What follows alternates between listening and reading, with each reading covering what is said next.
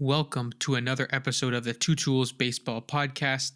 This week, Travis and I break down a whole new week of MLB content. There was a new MLB Power Rankings released just this week, so Travis and I break down who we think we agree with and which placements do we really disagree with. We also get into some of the hottest team uh, performances and some of the worst teams out of the gate, give our reactions to some of these outlier performances so far this season. And then we start out by actually answering a very interesting question of which New York team is more built to go deep into the postseason. Do you like the Mets or the Yankees to win it all this year? Get our answers right now. Let's go.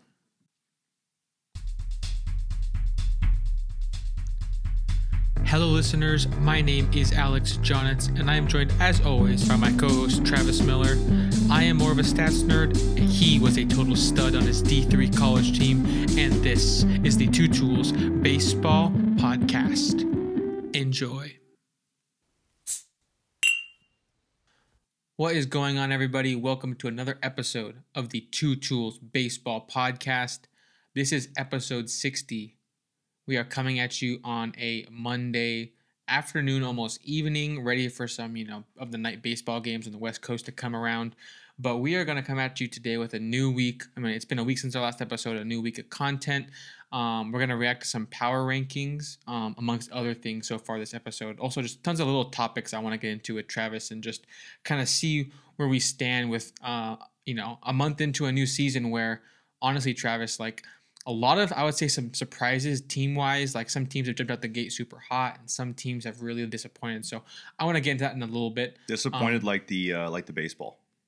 What was that? Disappointed like the oh, baseball. Oh, the quality of the baseball, not leaving the ballpark quite as as often as we kind of hoped. The rumors have been skyrocketing with you know the baseball and you know just the hits that we've seen so far this year not leave the ballpark. I mean, the with. evidence is stacked against it. Like I've seen, I've seen a, I saw a stat today that Adam Frazier, I think, has his OPS this season is 0.001 lower than last season, but his OPS plus went from like an 80 something to a 101. So he really stayed the same as a hitter in terms of his own production, but compared to league average, he went from like 20% below average to now he's an average hitter. So it's just kind of crazy that like um everyone else got worse with the new ball, but then he stayed the same. So like he kind of caught up. It's an interesting kind of whole yeah. concept there. But um, Travis, first I'll start you off with a kind of an interesting question I thought up earlier in the week.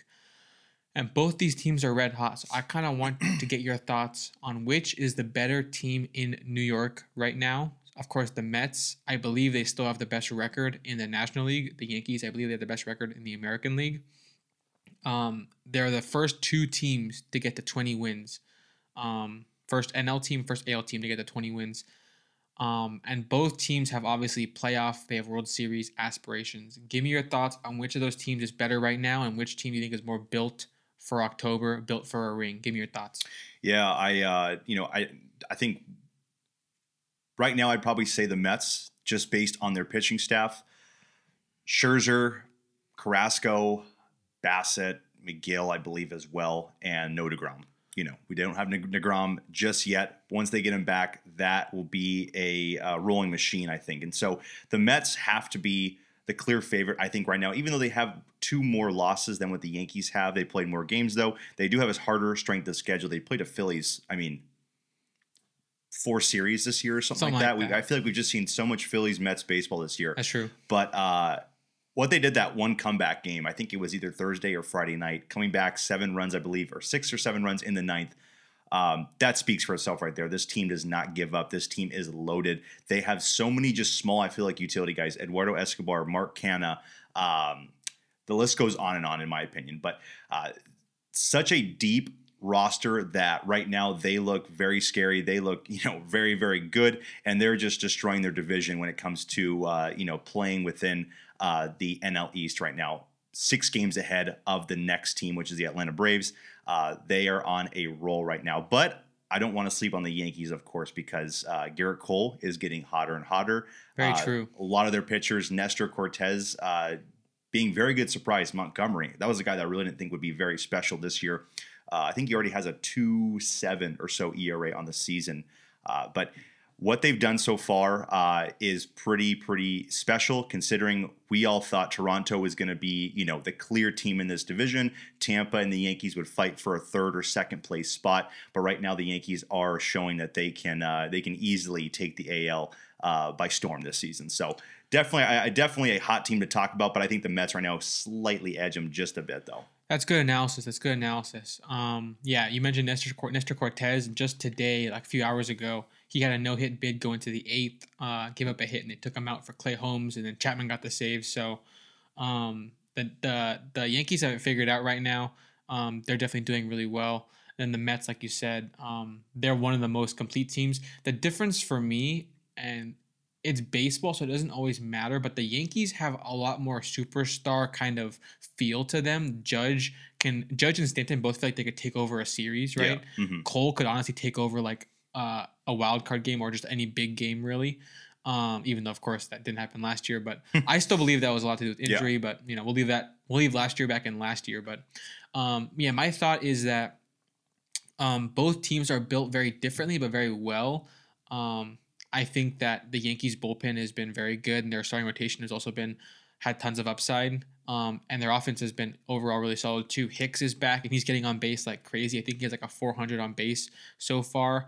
Um, so that's great. And then Rizzo, of course, was like, uh, I think he was both of our first basemen of the first month of you know first baseman of April. that's so right yeah with that in mind, like a lot of things are going well for them so far. LeMahieu was much better than he was last year. Last year, we all thought he was kind of underperforming, not living up to that big contract, but I think that things are definitely going in a better direction for him.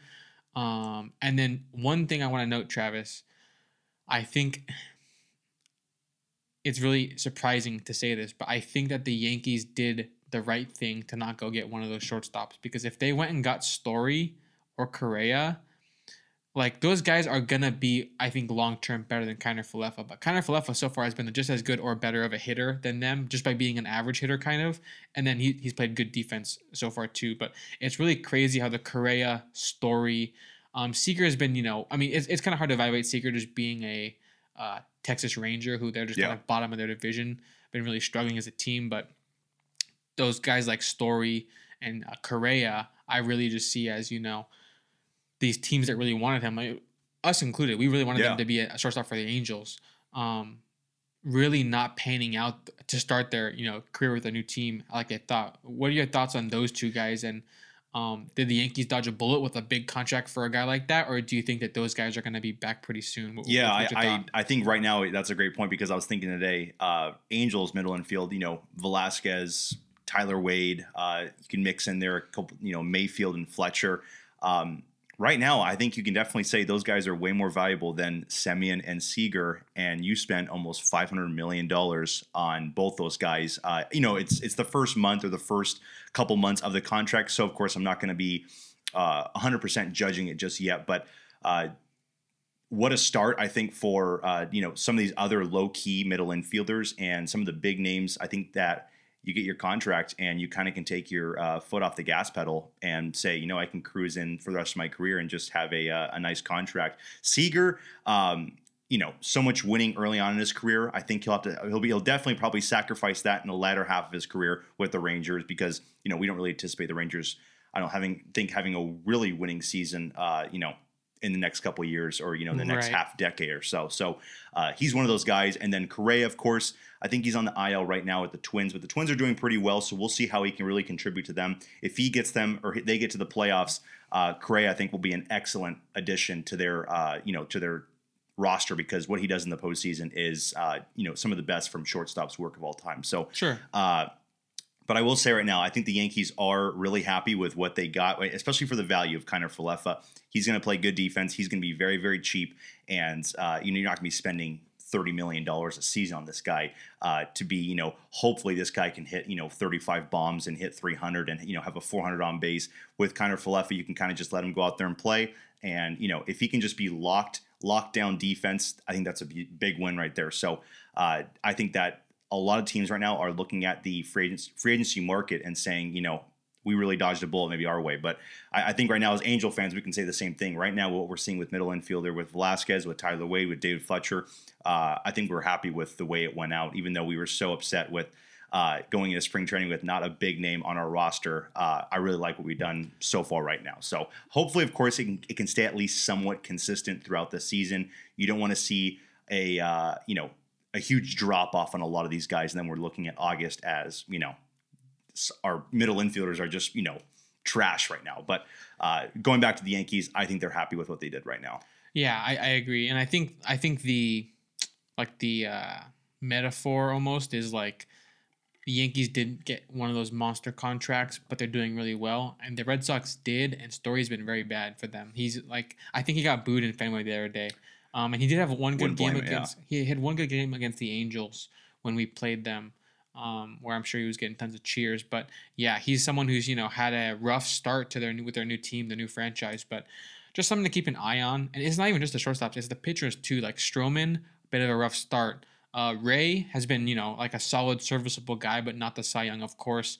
Um, but then some others have been really good, like Rodon and Gausman have been well worth their contracts, Yep, and they yep. uh, are going to contribute. Kershaw, They're gonna- Syndergaard. They're going to contribute to winning teams still. So you're, yeah. So there's kind of a both ends of the spectrum for the pitching market. So very interesting to kind of keep updated on those kind of guys and kind of just track and see how they're continuing to pan out. Um, next up, Travis, uh, you al- you already kind of mentioned it when you're talking about the Mets and that big comeback, but I wanted to kind of point out that people talk about the unwritten rules so much about like, oh, when you're down by seven or when you're up by seven, don't bunt for a hit or don't sacrifice over or don't do this or that or why you swing in 3-0.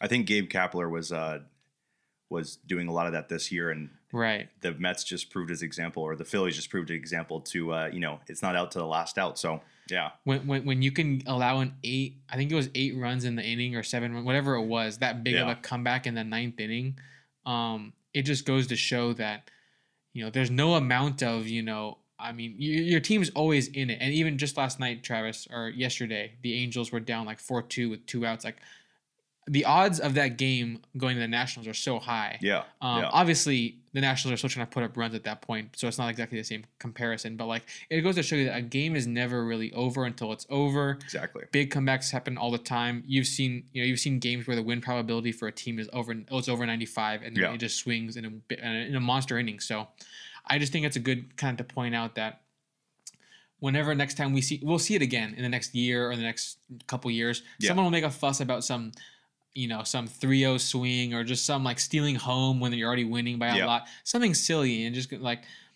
just think about this Mets Phillies game as like any comeback can happen and uh when those comebacks do happen, it kind of changes the momentum of like the series and of those teams. Like I really feel like the Phillies probably got kind of defeated by that. Yeah, Uh, a big momentum punch for them. But I I can't imagine. I I- I think Girardi had a quote saying that like it was the worst he's felt going to sleep that night in like a long time because Wow. you have a secured win against a you know the first place division rival and you lose it and that's the worst team you'd lose that lead to. So uh, I can't imagine the Phillies on that night. I think they recovered. Uh, ended up winning a game. I think it was either Saturday or Sunday, whenever Yeah. that game after. But uh, just a defeating loss for uh, Philly. And, and you're right. I mean, the it's not over till it's over. We've seen you know we've seen crazy games like that happen before, where you know, and now with you know getting into the playoffs, there's a lot of stuff riding on. There's no game 163 anymore. They're gonna have a lot of uh, judgment when it comes to your interdivision, you know, rivals. I think run differential might be a factor as well. So boosting that up will be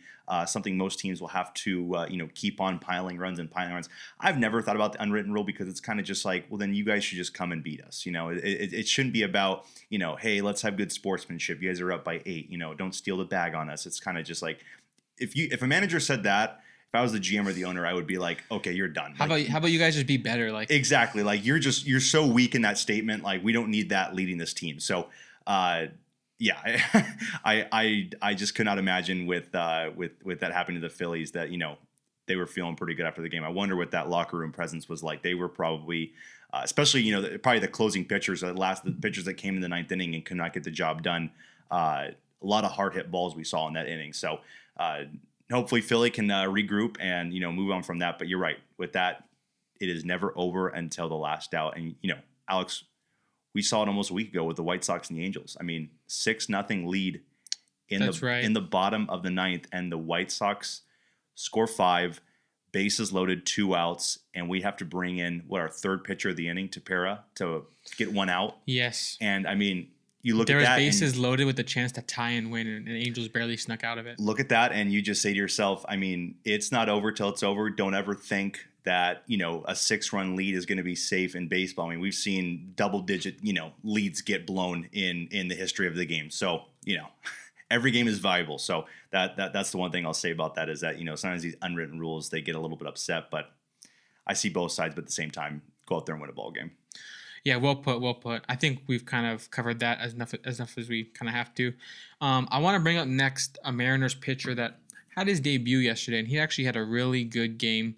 Um, his name is George Kirby, uh, and overall he just had a great uh, a great night. So I just kind of want to highlight that really quick. Um, he allowed no earned runs. He threw, I think it was six innings. Let me double check. Six innings pitch, correct? Six yeah. innings pitched. Yeah, got seven Ks in those six innings. Only allowed four hits, no walks. Um, great other numbers too. Um, you know, over And 10 received a .4 WAR on his uh, career right there. Wow, yeah. So that's a a great start to a young career. Um, he is someone who I think he's like was in their top five prospects. He might have been a top five prospect for pitchers in all of baseball. I think he Mhm. was. Mhm. So it's really great for them to see success from a guy like that, especially after earlier in the season, Travis, a guy like um, I think his name is Matt Brash, who I was kind of high on going into the season because he has really dirty stuff. His slider kind of wiped out of the zone, but he couldn't throw strikes. And I think they already might have demoted him. I'm not 100% sure, but he was like having a really hard time locating. He allowed like six runs to the Mariners in like the first two innings and they pulled them, stuff like that. So it's good for the Mariners to get, um, you know, you lost that one, but then they won this one with, with Kirby. Um, I think that he's going to be a big piece of the rotation. Um, but I guess I say all that to say this, Travis. The Mariners are off to a, I think they're 13 and 16. I'm not sure if they already played 16, it. I'm not sure if they played a game today yet already, but that was a record up till today. Give me your thoughts on their season so far and just there were just so many people's pick out west. Do you think that there's still a chance for those picks to come to fruition and then to kind of fix their season as, it, as it's been kind of a disappointment so far? I think on the power rankings they were like hovering around like 11 and 10 for most people, and then after this week they just dropped down. They're like on 18 or Yeah, something like I was going to point that out. They went from 12 to 18 now, so now they're in that uh, Philadelphia Philly uh, territory where you know teams that had such uh, you know high aspirations to start the season and to finish the season are now you know kind of going to that 20s mix, but you're starting to get the teams that are going to be bottom barrel.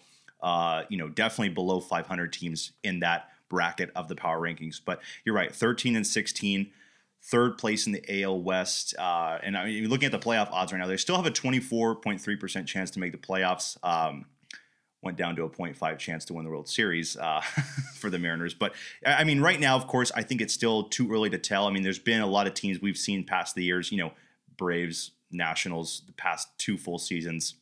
We look at their May numbers and they're awful. So Sure. um, I, I definitely still would give Mariners still a shot. Um, there, I think they're really just having a hard time finding themselves and finding their identity right now. A couple of players have been going off, like you know, Ty France, J.P. Crawford, uh, J.P. Yeah, J.P. Crawford, and also uh, Logan Gilbert. But a couple guys have uh, have had some rough starts. Kelenic, Julio Rodriguez. Those are two guys I think they needed to have huge, huge starts to the season. Uh, they have been off to very, very slow starts so far this year.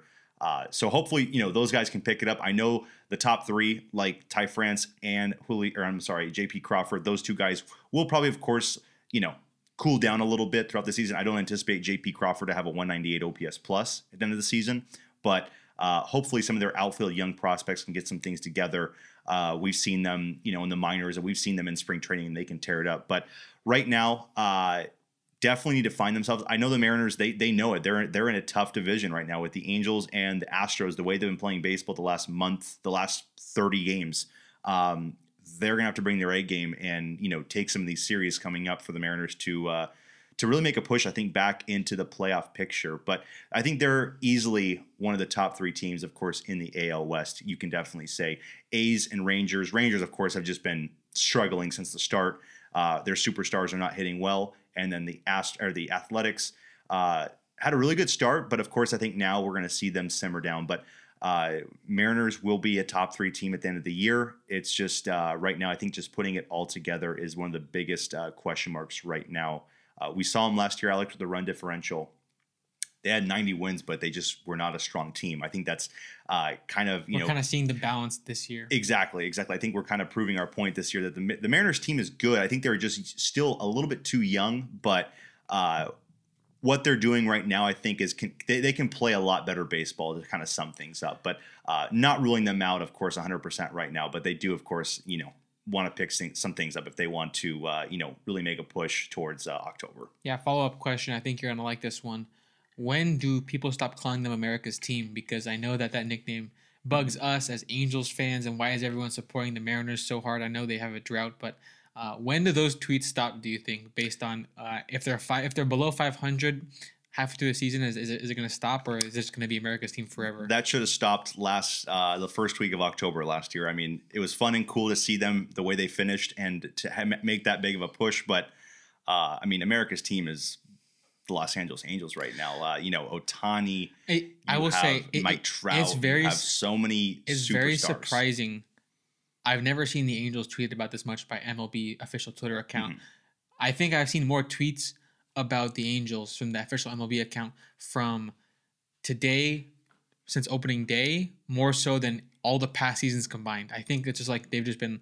I saw Velazquez behind the back uh, flip to second base. I saw every single time we hit a home run. ESPN Ward's yeah. home runs, uh, our walk offs. You know, it's it, it's been really cool to have the Angels get that kind of representation because they've always kind of been a second thought for the national media for a long time. So it's cool to see some respect in that regards. But um, I'm gonna keep on that kind of Mariners train. And, and one thing oh, I will say, you better believe Angels are in October. Uh, they'll be getting a prime time spot for that game because I'm pretty sure they don't want you know people missing it at work or you know for getting, what uh, prime time spot for the postseason game. Well, let's slow down there. Well, I'm, I'm just I'm, I'm, just saying I'm just let, saying. Let's you know? let's slow your roll. No jinxing now. Not, no jinx right there. I mean, I, I don't want. I don't want this clip to end up somewhere when we lose game 162 and finish you know one game behind. But um, I want to keep that Mariners thought train going for a different team that's kind of gotten a, a start that is slower than people might have expected, and that's going to be the Red Sox, who we kind of touched them a second ago. But um, overall, Travis, they are a team who I was kind of low on going into the season. I didn't think the Story acquisition was going to be amazing. Um, it has not been amazing. It's been much worse than that. He will be better than he has been to start. There's no way he's going to be a 70 OPS plus guy for, you know, the whole season. But um, overall, I think they're still sort of um, showing that, you know, I don't know if they can keep up with this division right now. They are, I think, 10 and 17, 10 and 18, something 10 and 19. Wow. Oh, 10 and 19. They lost today then, too? And fifth place. So that's obviously something that no Red Sox fan was probably expecting to be, uh, you know, a, a, winning percentage almost around like 34, you know, percent of your games. That's like definitely uh, a low ball compared to how good they were last year. Even though even last year I thought, you know, where is this coming from last year? Yeah. And then this yeah. year it's been a kind of a fall from grace. One guy I want to highlight, and, and and this is on a whole team. This is not on one guy, but one guy I do want to highlight is Matt Barnes, uh, relief pitcher for them he has been really bad since his extension last year. He had a great first half last year, had a really bad second half after getting extended, and he blew a game against the Angels, and then just on Sunday he blew a tenth inning against allowed two runs to the White Sox. So um, it's just kind of performances like that. A lot of these guys that really helped them last year in the in the in the 2021 season have not been helping them this year so far. Um, Devers is still like a mini star in, in the making, um, but I do think part of this could come from the fact that there's this Bogaerts rumors about they don't want to extend him. Uh, Devers has talked about a contract negotiation, and he did not hear the numbers he wanted to hear, so they kind of stopped those negotiations. A lot of weird stuff like that, Travis. Where I think that I think that uh, I think I always gets like that by his name. I think it's Chaim Bloom. He, yeah. their, their their president of baseball mm-hmm. operations. Mm-hmm. He's a Rays guy, and I I want to say my gut feeling is that he is trying to bring a Rays mindset to them where we're not going to give big contracts for guys because they almost always end up being poor value. You're not getting that much, you know, like war per dollar or, you know, just general production per dollar. Yeah. Um, when you could probably get something similar or a little bit worse, but for a lot cheaper. That's probably their mindset. They might not they might not end up extending some of these guys. So How do you see the Red Sox going forward this season, um, and also their stars? Do you think Bogaerts and Devers are going to stick around if this season kind of goes in the trash? Devers has a few more years, but um, Bogaerts will be a free agent. JD might be a free agent. I have to double check that. But how do you see this team going forwards um, this season and beyond? Give me your thoughts. Yeah, I, and I think JD has a couple of opt outs. I think he had a crap ton of opt outs when he when his contract I think that's- started. I think that's right. Um, yeah, I mean, right now with the start and the division they're in, um, I'll tell you this: I think the division, uh, you know, the possibility of the Red Sox winning the division is pretty much over.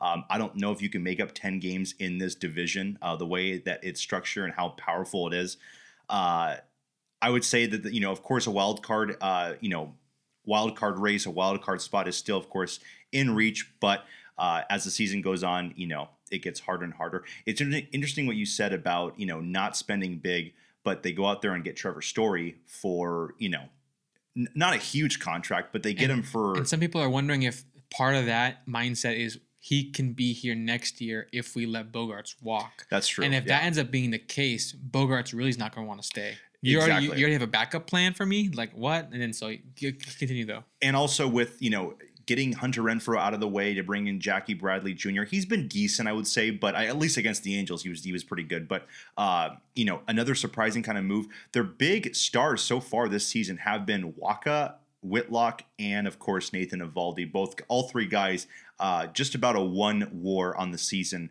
for their uh, for their pitching. So they've been surprising. I don't honestly, I do not know if I anticipate Wacha and Whitlock, um, you know, continuing the trend. I know Whitlock has doesn't doesn't really go deep into ball games, so he might be a good four five inning kind of guy. Always always get through the lineup twice and then get out of there. Maybe that's how they use him, but. Uh, they're actually having su- surprisingly good uh, stuff from their starting rotation with Chris Sale out, and then when Chris Sale returns, again, we don't really know what's going to happen with what he'll bring to the table. What we saw in October last year, it I'm was nervous for him. it was yeah, it was nothing, nothing good at all. One guy in fantasy actually a couple weeks ago wanted to trade. I, I forget who it was, but he wanted he wanted to give me IL sixty Chris Sale, and I said, No.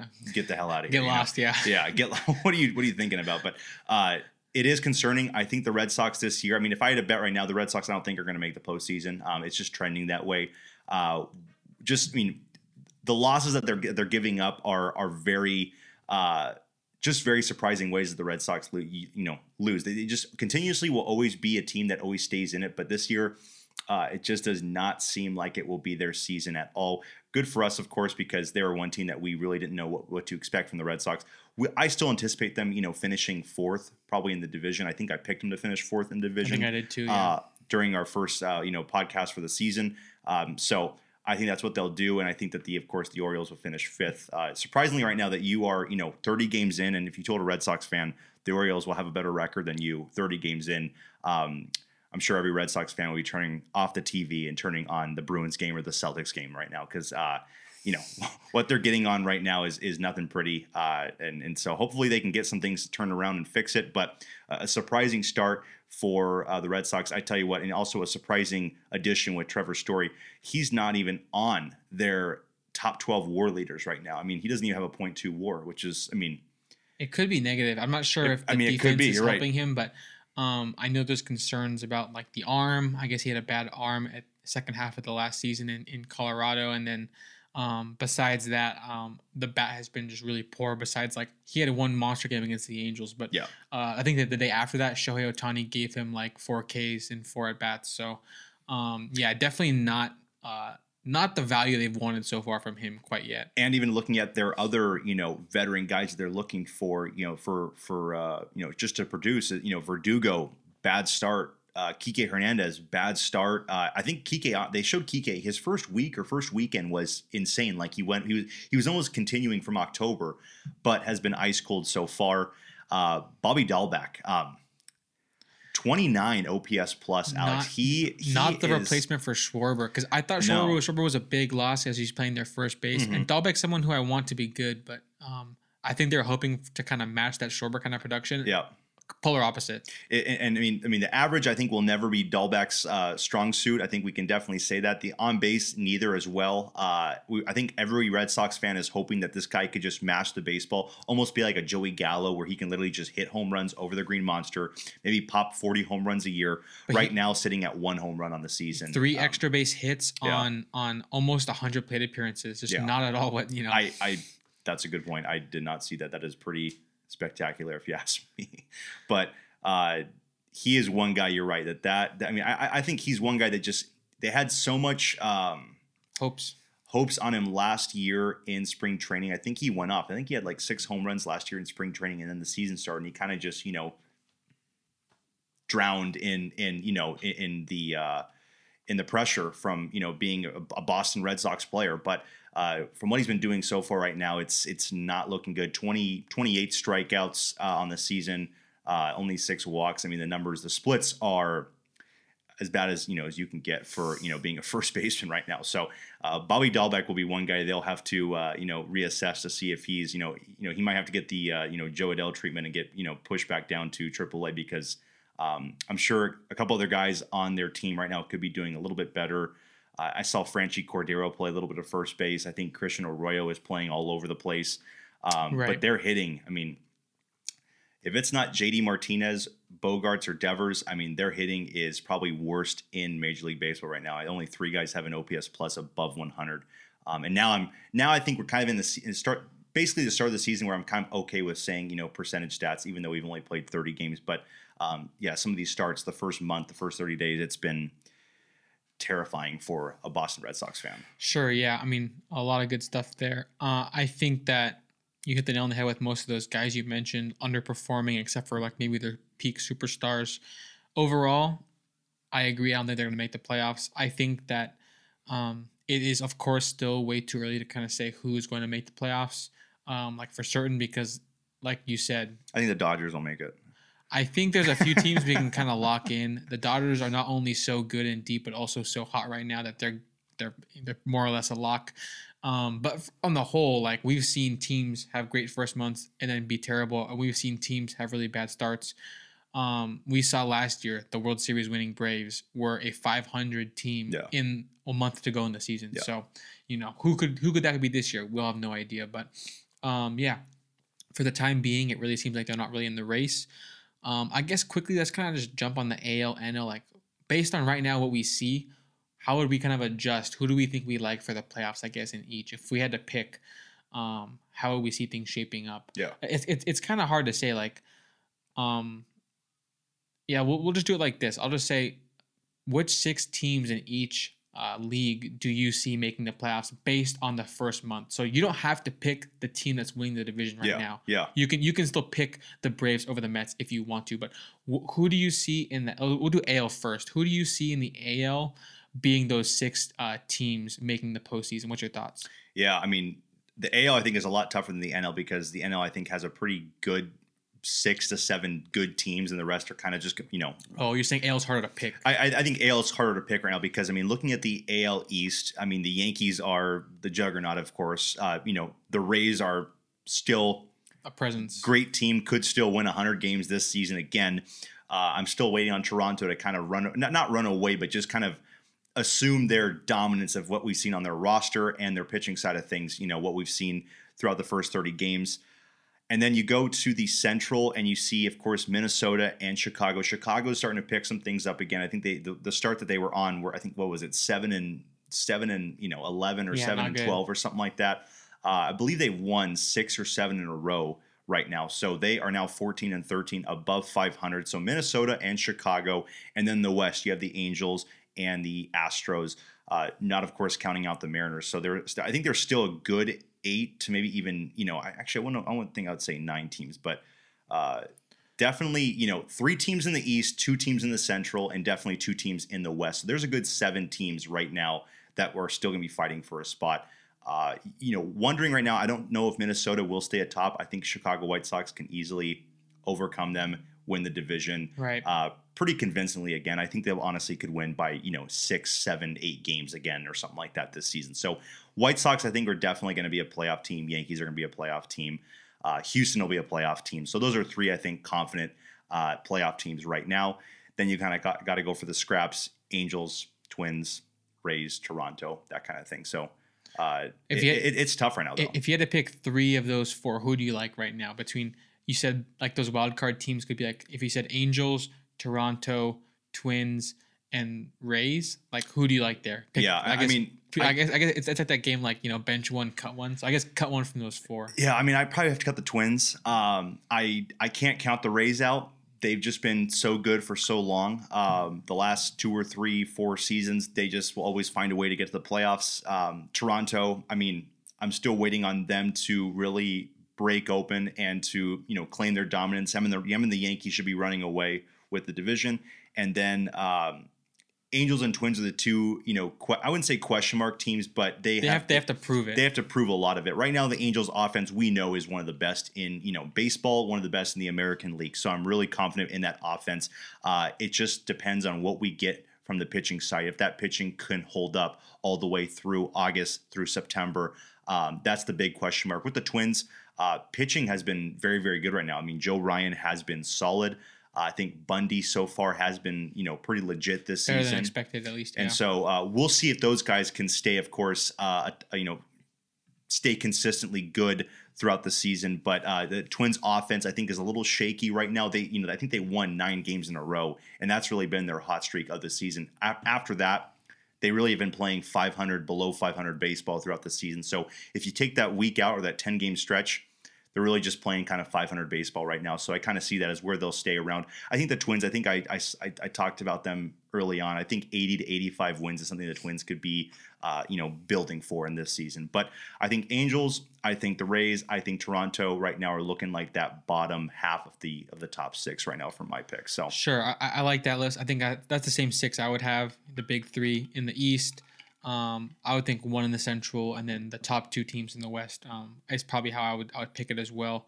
Uh, I do think the Angels are going to have a hard time keeping the Astros from being the division winner. Of course, they could. They have a lead right now, but Yep. Astros um, are kind of. Uh, I think it's like six or seven games in a row they've won. They've really kind of um, proving that they're not going to go. They're not going to give up their division without a fight. They know that they've won the division however many years in a row. Oh, I guess 2020 they lost it technically, but um, just 60 games. ALCS runs. yeah, making that success that successful playoff run kind of invalidated their bad record of that season, I think. But, anyways, uh, we'll probably move to the NL real quick. Uh, it, it is it is harder to pick. I think there's a lot more teams in the playoff bubble, right? Like there's teams that are kind of flirting with the chance, like we could get frisky here. But um, I'll give my thoughts on it since you went first Yeah. last time. So Dodgers, I'm gonna say are a lock.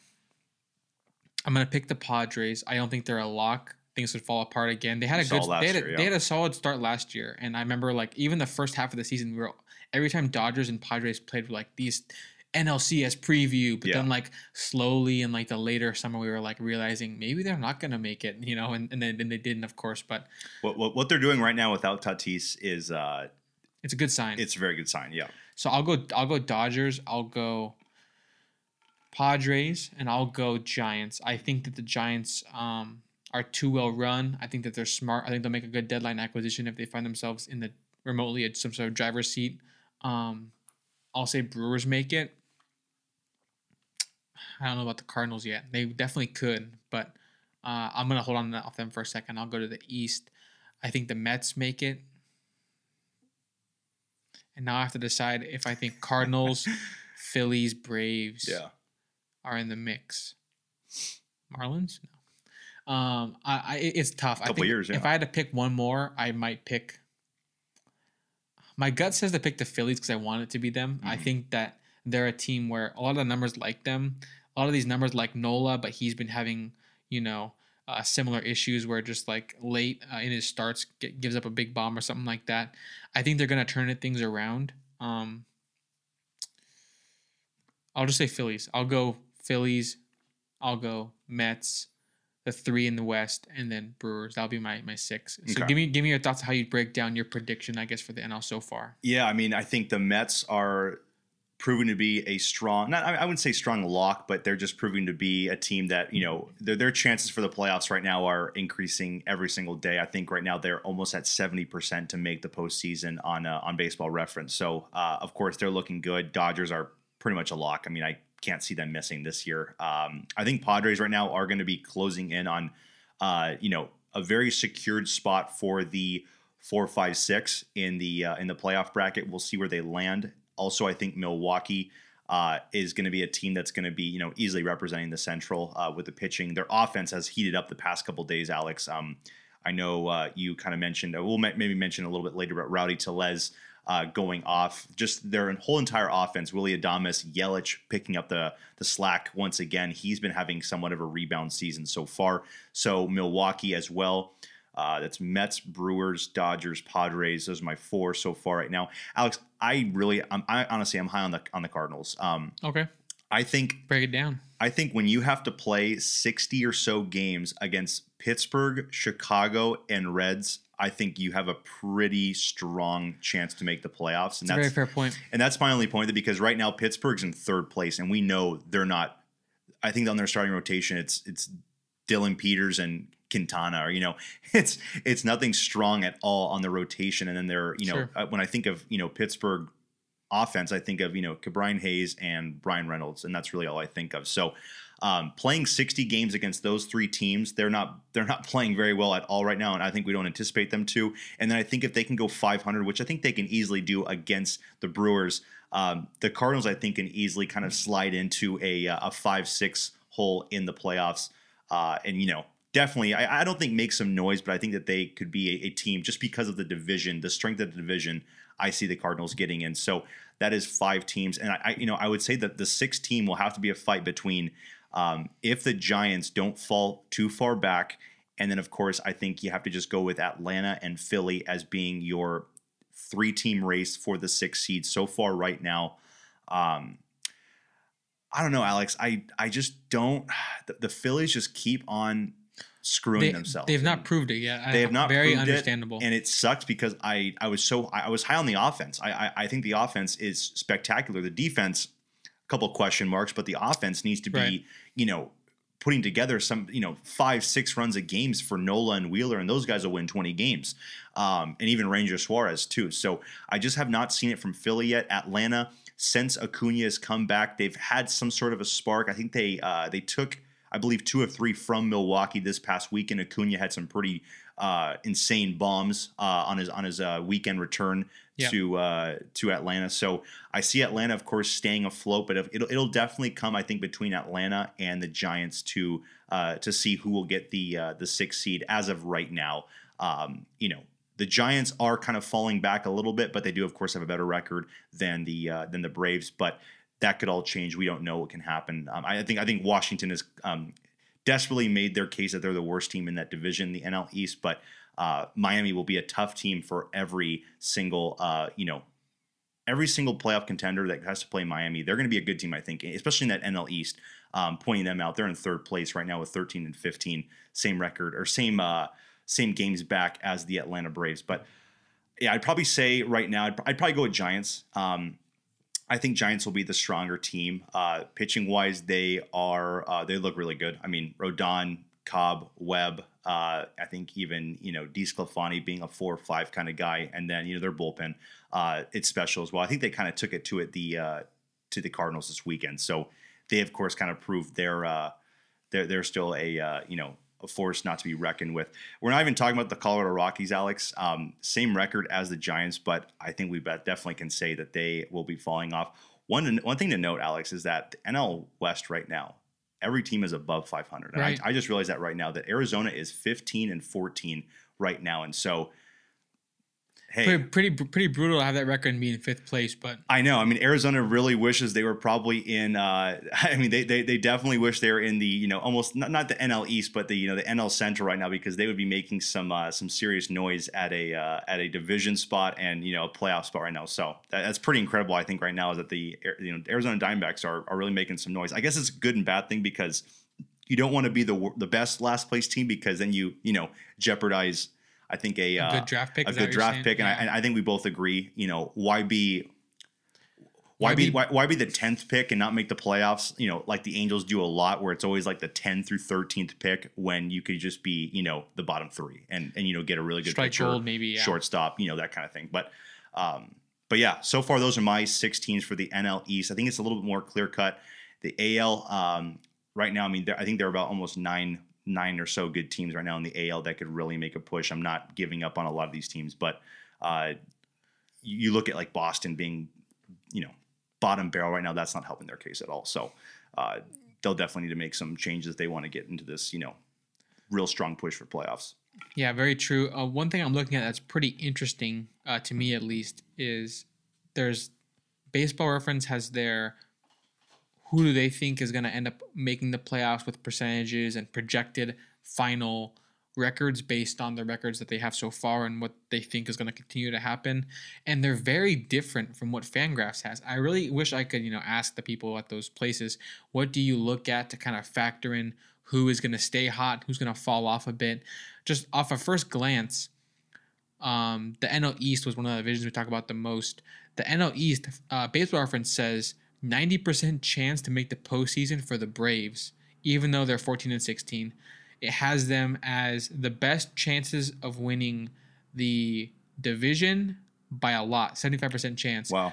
They have them as a 10% chance to win the pennant, which wow. the Mets are below 3% and, and the Phillies are below 1. So they are really high on the Braves over everyone. They say the Braves projected to finish about I think it's saying 91 wins, and the Mets at 86, and the Phillies a losing record. Wow. But wow. then over on Fangraphs, they have they see things a lot differently. They say the Mets are going to be a 93 win team, Braves an 89 win team, and Phillies an 84 win team. So all above 500, but the Mets, Braves, Phillies in that order is what they see how things stacking up. Very, I wish I could kind of you know learn more yeah. about why they see things differently in that way. It's obviously impossible to predict the future, but it's fun to kind of see you know what are the numbers that they look at to kind of determine okay is this team kind of fake noise or are they actually going to be a real threat come you know the fall so um, it's, it's cool to look at that kind of stuff to me at least but uh, and same, and same thing with war because i mean i know we talk about war all the time and right they both have their you know formulas and equations that they can see you know fitted for those players so yeah, they, they both uh, calculate war very differently, and there's times where I remember I think it was like 2019. Baseball Reference had Trout's WAR for the season like seventh or eighth best among all among all players, something like that, like below Matt Chapman, I think, and then like Fangraphs had him as the best, and ever since then I was like, oh, I gotta trust Fangraphs for it because I like Marcus Trout. Sim- Marcus Semien. The, the the famous the famous quote I think from uh, Foolish Baseball, he said like the best type of war is the one that supports your argument. So whichever whichever whichever one favors what you're trying to say, just use that one. That, that that's that's the way I usually do things, but. Travis, I think now's a good time to move on to the power rankings reaction we want to do, and before we wrap things up, MLB just released their power rankings. Um, it's kind of a Monday tradition, so that's kind of good. Why we're recording on Monday nights right now, so we can get our kind of fresh take on that before it kind of becomes out of date. But I'm pulling those up right now, and I do remember at first glance, um, not a lot changed from last week, but definitely a few things kind of top top around. three are always the same. yeah, right now I think there is a big three in the sport. Um, but yeah, it's obviously still very early. But I'll read it off right now. Number one, they have the Dodgers. Number two, they have the Yankees. Three, they have the Mets. Four, they have the Brewers. Five, they have the Rays. Six, they have the Padres. Seven, they have the Blue Jays. Eight, the Angels. Nine, the Astros. And ten, the Twins. Travis, which single placement stands out the most to you, either too high or too low? Can you give me your thought on that? Um, I tweeted at you today, DM, uh, and it was, or I don't know, maybe it wasn't, maybe it was a text message, but uh, I would say the Tampa Bay Rays for me, um, being number five is pretty surprising because I would, I think I would definitely slide in. Um, Padres being a number five team, uh, you know, even the I, I might want to put the Blue Jays too, just because you know their roster is still something to be you know very fearful of, and I, I know we, I think a lot of them go off of the uh, record or just looking at the standings. And I know me and you definitely take a, a, closer look at other things, you know, run differential, you know, strength of schedule. But it, it's interesting with the Rays because, you know, you even look at the Angels, for instance. Angels, better record, better strength of schedule, better run differential. You know, across the board, the Angels tr- proved to be a more consistently good team um, throughout the season. I don't. I'm trying to think back at the last you know series they lost. And, it might have been the Orioles, but if they told me, well, we think the Rays are going to have a better rest of the season, season than the Angels, I'd say, okay, that that's a fine. That's, that's a fine. True. That's a fine prediction. That's but, true. But I agree that um, when you read the justification, sometimes it's kind of always a little bit like, okay, like I wonder why you did it like that. And it's very fair to trust the Rays because they always kind of pull it on top. But yeah, I, I agree with what you're saying. Fifth definitely seems like um, kind of a jump because they were at I guess eight last week, and you thought that was too high. Now, now they're even higher. Yeah, yeah, and also looking at the uh, a little a little uh, further ways down, uh, White Sox. I mean, I, I, think we can all say the White Sox are going to win the AL Central. I mean, I, I they were the highest uh, shoe in in Vegas. I put money on them. I I thought about putting a thousand dollars on them because I thought it was just such worried? a lock. Uh, not worried at all. You know, it's it's uh, it's early May, but right now the White Sox are 14th on the power rankings, and I would definitely think that they would be you know closing in on that top 10 uh, right now, but they have they are not yet. So uh, these lists are always fun to talk about because you know, of course, we always say I think they're just trying to spark some sort of argument. Uh, you know, trying to make some ridiculous team to have a case, but.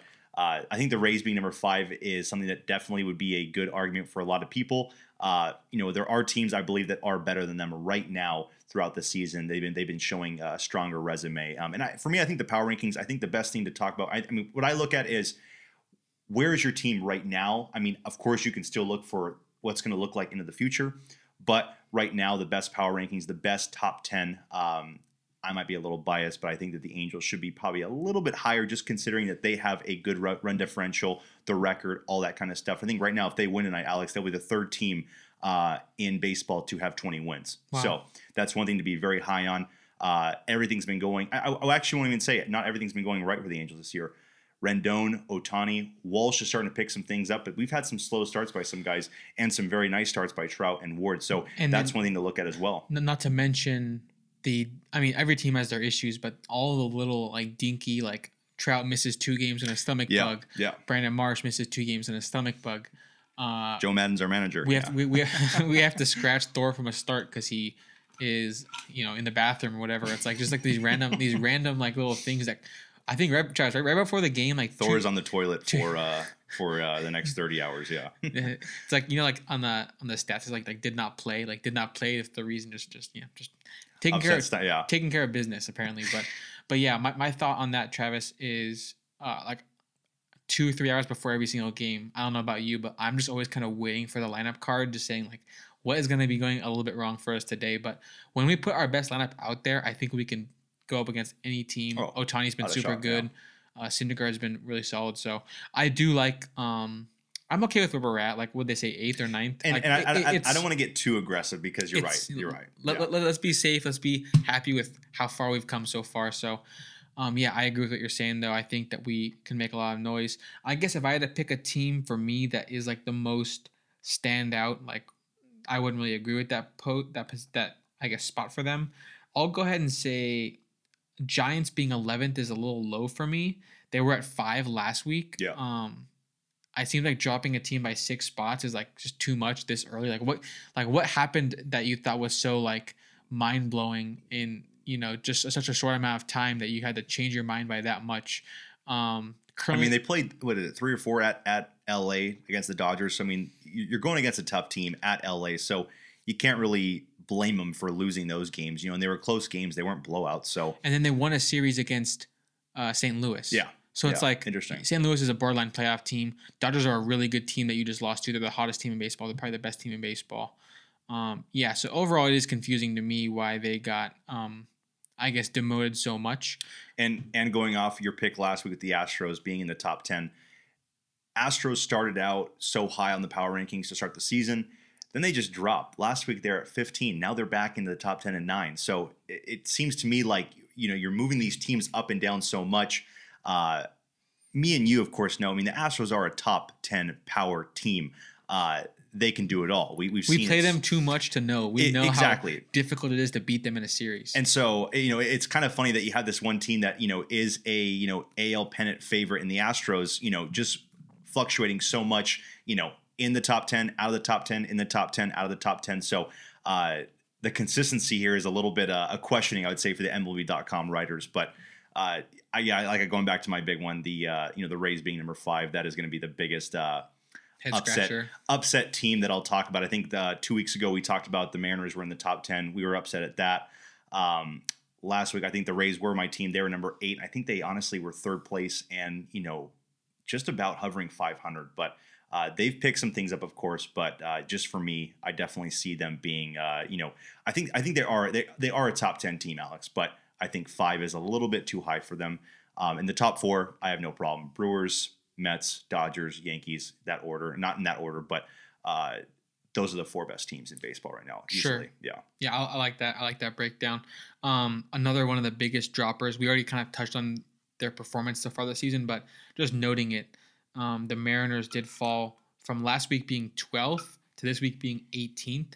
Also, the A's fell from 23rd last week to 29th this week. So the AL West is just depreciating and depreciating. The Rangers are still in the 20s as well. So it really feels like the Angels and the Astros are the two teams to beat in the division. Um, a lot of a lot of games to play still. Um, but yeah, it is it is interesting to see how these kind of division races are shift shifting and already kind of shaping up after a month of changing people's perspectives on what they predicted. I remember I remember Jon Heyman made a tweet um, after the Angels put up like I think it was like eight runs in the, like the last two innings against the Red Sox. He Yeah. said like, "How did I pick this Red Sox team to make the playoffs? Oh yeah. Terrible yeah. choice by me." Yeah. And then you know it's just kind of funny to see these people who talk baseball for a living already kind of realize a month in like. I thought something this team was going to be completely different, and that goes Exactly. like, those, that goes for you know half the teams on this list. You know, Yeah. half these teams you could say um, they're surprising me with how good they are, or they're being disappointing so far. So only a month in, still lots of time to go, but um, I feel like we're already uh, yeah we're, we're already making our claims of uh, who's in October and who's not in October. But like I said, I mean, absolutely well, not. well, yeah, we- I mean, we go back to so many seasons. I mean, you always can go back to 2019 and even last year, but 2019 can be more specific. What were the Nationals? I mean, Yeah, 19 I think and like thirty-five. 29. or- Yeah. I mean, it was awful. I think yeah. they're like nineteen and thirty something, and like the first yeah two months, it's like this. This team is probably getting completely written off. And Oh, then, yeah, and then yeah. uh, of course World Series champions by the end of it, Game Seven, yeah. all that. So, so much can still happen. Of course, some team could get crazy hot. Maybe it's going to be you know Guardians or I mean, who knows. It could be. It could be. Just think about any losing team right now and say this team could be in the World Series. That's the way it's gone two of the last three seasons. So anything can still happen. And let me ask you that too. Out of all the losing teams right now, Alex, who would you say has the best shot at making the World Series? I get, yeah, I guess That's a good question. everything that's uh, everyone that's under 500 right now. Um, Let me take a look and make sure I have my updated. Yeah, for, for me, I, I'll quickly say, um, I mean, I think it's definitely got to be uh, Atlanta uh, being 14 and 16. Um, I think we, we it's safe to say Atlanta is just not a first half team. Uh, at, they just last couple seasons they just do not look good in the first half. They are uh, they start the race a little slow, but it's a marathon, and uh, they quickly kind of uh, get their stuff together. And you know, by August they are uh, they're running good. I will say Charlie Morton had a very good uh, kind of back back to form start this past uh, I think it was weekend. I have I have him in fantasy, so uh, I think he went like six innings, didn't allow a run, but uh, he is one guy that they need to uh, really tweak and get back to his old norm because if he can get back to normal, you got Fried, Ian Anderson, you know, even Kyle Wright too. That is a scary, scary rotation with that offense as well. Olson, Acuna, Riley, Albies, all those guys. So uh, they're they're. I think that's pretty easy to say for me. They're they're easily the best uh, I think under 500 team. I think they're the safest pick to make the postseason of all losing teams right now. But just to be different from you, I'll go Phillies. I think that the Phillies are right now they're 12 and 16, but the run differential is about even. I think. I think it's exactly. uh, what is it? It's about even. Um, it says that it's 0.0 is their run differential. So, and their strength of schedule has been positive so far. They've played you know good teams. They played the Mets so much. Mhm. I can't really blame them for that kind of record. You I, know, I wonder if they're going to go through like a three month stretch of no Mets. So maybe maybe that'll time to be get a- hot maybe. maybe that'll be a time. I, I don't know if they played Atlanta yet. I don't know if I've seen them. They, they probably may have played them once, but uh, I'm interested to see you know getting that Braves Phillies uh, kind of rivalry series going back now that Acuna's all healthy. We can get uh, a star studded you know That'd be star studded lineup on each sides to really face each other. So if those teams kind of stay around 500 um, and then they start meeting up a lot in the summer, they're going to know that this series will matter like down the stretch Definitely. because they're going to be like the two teams flirting with like the fifth and sixth spots of Yeah. the NL. Probably that's what we think so yeah, far yeah. based on how things are shaping up. So um, that pretty much wraps, wraps up this whole episode. Not much more to talk about. Um, but yeah, a lot of good stuff there. uh, next week we'll be back at you guys probably on Monday again. Um, I like this Monday thing we got going, Travis. Just right after the new week of baseball and MLB post their power rankings, and we have something to kind of react to and talk about. But um, that pretty much wraps, wraps this whole episode up. Um, anything else, Travis? Nothing else. Just looking forward to uh, another week of baseball. Yeah, me too. So if you made it this far, thanks so much for listening. Um, we are also in the process of creating our social media stuff and probably adding some YouTube, probably adding some YouTube video highlight reel, uh, you know, or at least highlights, best parts of the episode. So keep your eyes out on that for YouTube. I'll probably be tweeting those out um, and all that good stuff. So keep your eyes peeled. But uh, that's this. That's it for this episode. We'll talk to you guys next week. Presented by Tool Tools Podcast.